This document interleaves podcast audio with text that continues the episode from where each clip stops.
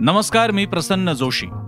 साम TV डिजिटलच्या लक्ष असतं माझं या पॉडकास्टमध्ये आपल्या सगळ्यांचं स्वागत. लक्ष असतं माझं च्या माध्यमातून आपण बातम्या महत्त्वाच्या घटना यांच्या पलीकडे काही एक भाष्य करण्याचा प्रयत्न करतो मत मांडतो. बातम्यांच्या मध्ये सुटून जाणारा काही भाग काही अर्थ अन्वयार्थ धोंडाळण्याचा प्रयत्न आपण करतो. आणि काही असा मुद्दा एखादा असा मुद्दा की ज्याबद्दल काही एक वेगळं भाष्य करण्याची तुमचं लक्ष वेधून घेण्याची गरज आहे असा मुद्दा तुमच्यापर्यंत आणण्याचा आपला प्रयत्न म्हणजे लक्ष असतं माझं चा हा पॉडकास्ट एपिसोड. आजचा विषय तुम्हाला आवडेल आणि तुमच्या जिव्हाळ्याचा ठरेल याची मला खात्री आहे. विशेषत तुमच्या घरी जर का लग्न ठरलं असेल किंवा लग्न होऊन गेलं असेल तर आयुष्यातला एकमेव असणारा असा हा प्रसंग आणि त्यासाठी आपल्याला मनासारख्या पद्धतीनं पाहुणे बोलवता आले नाहीत. अत्यंत नियंत्रणात कायद्याच्या कचाट्यात अडकून आपल्याला हे लग्न करावं लागलं. थाटामाटात करता आलं नाही. याची खंत ज्यांचं लग्न होऊन गेलेले या गेल्या कोरोना काळाच्या नियमांच्या बंधनामध्ये त्यांना तर ते जाणवत असेलच. आणि ज्यांची लग्न ठरलेली आहे त्यांच्या सुद्धा कपाळावर आठी असेल की अरे बाकीचं सगळं तर ठीक आहे पण लग्न काही थाटामाटात होणार नाहीये. आपल्या सगळ्या नातेवाईकांना बोलवता येणार नाही. आपल्याला कल्पना आहे. लग्नासारखा एवढा महत्त्वाचा प्रसंग त्याला आपण कुणाला बोलवतो कुणाला बोलवत नाही यावरून उरलेल्या आयुष्यामध्ये नातेसंबंध तयार होतात किंवा उसवतात. त्यातच जेव्हा तुमच्यावरती सरकारी मर्यादा असते आणि तुम्हाला एक पन्नास साठच्या आत बाहेरच तुम्हाला पाहुणे बोलवायला परवानगी असते तेव्हा तुमची किती तारांबळ उडत असेल? तुम्ही न बोलवलेल्या लोकांना हे स्वाभाविकपणे वाटणार की यांच्या दृष्टीने खरे महत्त्वाचे म्हणजे हे पन्नास जणच आणि आपण महत्त्वाचे नाहीत. आणि तुमचा हा त्रागा तुमचे दुःख तुमची ही वेदना तुम्ही कुणाही पाशी बोलू शकत नाही. आणि याच्यातून किती अशी कुटुंब महाराष्ट्रातून या अशा दुःखातून गेली असतील बरं? आणि मग विचार करा की एकीकडे तुमच्या आमच्यासारख्या सामान्य माणसांनी लग्न मनासारखं लावून घ्यायचं नाही. झालंच तर नाटकाला जाता येत नाही कारण नाट्यगृहावरती अशाच प्रकारची बंधनं सिनेमागृहांवरती अशी बंधनं सार्वजनिक कार्यक्रमांवरती बंधनं त्यामुळे व्याख्यानमाला अन्य सांस्कृतिक कार्यक्रम होत नाहीयेत. आणि मग अशावेळी जेव्हा बातम्या येतात की अमुक अमुक अशा राजकारण्याच्या मुलाचं मुलीचं थाटात लग्न झालं शेकडो नवे हजारो लोक आले होते त्यावेळी तुमचा तिळपापड झाला आणि तुमच्या मनात तळतळाटाची भावना आली तर त्यात तुमची चूक ती काय? आता हा एक विषय घेण्यामागचं कारण या पॉडकास्टला विषय घेण्यामागचं कारणही तुम्ही ऐका.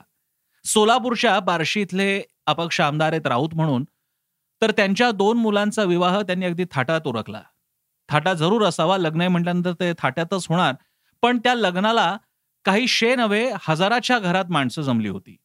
याबद्दल जेव्हा आमदार साहेबांना विचारण्यात आलं त्यावेळी ते म्हणाले की माझ्या हातात नव्हतं. आम्ही तर पत्रिका सुद्धा छापल्या नव्हत्या. पण कर्णोपकरणी बातमी गेली आणि लोक आले आणि मी पडलो लोकप्रतिनिधी. त्यामुळे लोक आल्यानंतर त्यांना घालून देणं माझ्या काही आवाक्या बाहेरचं होतं. इतकंच नाही या लग्नाला मोठमोठे राजकीय नेते सुद्धा आले. भाजपचे नेते सुद्धा आले. अन्यही नेते आले असतील. या सगळ्या प्रकारामध्ये तिथे प्रचंड गर्दी जमली. आणि आपल्याला सांगायला नको की या गर्दीमध्ये काही जण जरी कोरोना पॉझिटिव्ह असतील तर काय होऊ शकतं हे सांगायला ज्योतिषाची गरज नाही. मग प्रश्न आपल्याला असा पडतो की ही घटना पहिली आहे का? तर ते सुद्धा नाही. गेल्या काही महिन्यांमधल्या असल्या अनेक घटना सर्व पक्ष दाखवता येतील की आमदार मंत्री नेते यांची मुलं मुली त्यांची लग्न या राजकीय मंडळींची आंदोलनं त्यांचे राजकीय मेळावे या सगळ्याला प्रचंड गर्दी होते आणि मीडियाने विचारलं की कसं नुसतं हसत अहो चूक झाली हो. जरा आमचे कार्यकर्त्यांवरती जरा पकडच नाहीये किंवा त्यांना सांगितलं पण ते ऐकतच नाही आमचं. असं वगैरे हे सांगायचं आणि मीडियाला वाटेला लावायचं. प्रश्न असा आहे यांना आपण कठोरपणे प्रश्न विचारणार आहोत की नाही? तुमच्या या गर्दीमुळे कोरोना पसरला तर तुमचा हा कार्यक्रम तुमच्या या मुला मुलींची लग्न म्हणजे सुपर स्प्रेडर कार्यक्रम ठरतात की नाही? आणि त्याच्यामुळे जर का लोकांमध्ये कोरोना पसरला त्यामुळे कोरोनाची आकडेवारी वाढून जर का लॉकडाऊन वाढला ज्याच्यामुळे आमच्या पोटावर पाय आला तर त्याला जबाबदार कोण? आणि याची उत्तरं हे पक्षाध्यक्ष हे मंत्री संत्री आमदार खासदार नगरसेवक वगैरे नेते मंडळी देणार आहेत की नाही? आपण प्रश्न विचारत नाही त्यामुळे त्यांचं फावतं त्यांचं फावतं त्यामुळे ते कार्यक्रम करतात. एकाने कार्यक्रम केला की दुसरा करतो दुसरा केला की तिसरा करतो.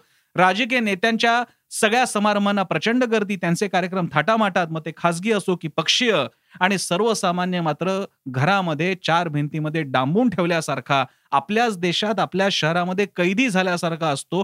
त्याच्या साध्या सुध्या अपेक्षा सुद्धा पूर्ण होत नाहीत. अहो नाट्यगृह वगैरे तर सोडा रेल्वेने जाता येत नाही. बसमध्ये कुचंबणा सहन करत जावं लागतं. नोकरी त्याच्यामुळे बुडायची वेळ आलेली आहे. पण आमच्या राजकीय नेत्यांना त्याचं काही पडलेलं नाही. त्यांना त्यांचे कार्यक्रम म्हणजे एक्सक्लुझिव्ह राईट वाटतो. आणि म्हणूनच ही वेदना स्पष्टपणे बोलायची ही वेळ आहे.